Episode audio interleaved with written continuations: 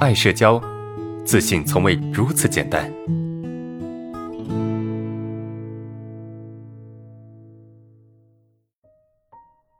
第三个问题，面对以前的领导人，我感觉自己前前后后的变化，自己像是个笑话，而且我在那个场景社交有压力，但是那个工作工资时间相对适合我，我该怎么办？啊，就是这个同学呢，可能会有一些呃权威恐惧，对吧？他可能在面对领导的时候呢。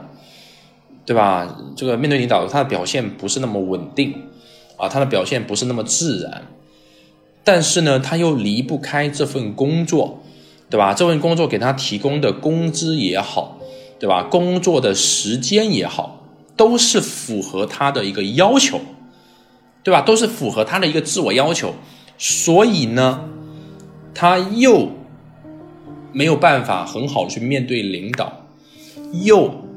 不想失去这份工作，很矛盾，到底该怎么办呢？我觉得啊，我觉得你说的这种面对领导的时候，啊，觉得自己像个笑话，我不知道这个笑话到底是叫什么，到底是个什么意思啊？我不知道你有没有在现场啊？就你所谓的这个笑话，到底是什么样的笑话？啊，到底是什么样的笑话？比如说，你觉得自己，呃，这个这个表现的很紧张、很不自然，比如说你觉得自己在拍马屁，啊，比如说你觉得自己。呃，怎么怎么样啊？这里面我不知道什么笑话，对不对？但是我不管是什么样的笑话，你能够在这个环境里面待下去，去拿到这份工资，不会被辞退，那至少证明你在这个环境里面是有属于你的价值的。有可能你认为的这个所谓的笑话，可能没那么好笑，或者并没有什么，只是你觉得，哎，我我在我在这个制造一些笑话，让别人。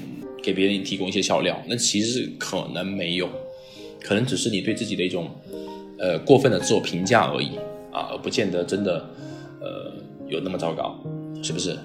所以你既然能够在这个环境里面待下去，对吧？能够持续的待下去，那么一定说明你有一定的价值，对吧？那既然有价值，对不对？既然有价值，那你为什么不待下去呢？对吧？而且那个所谓的笑话。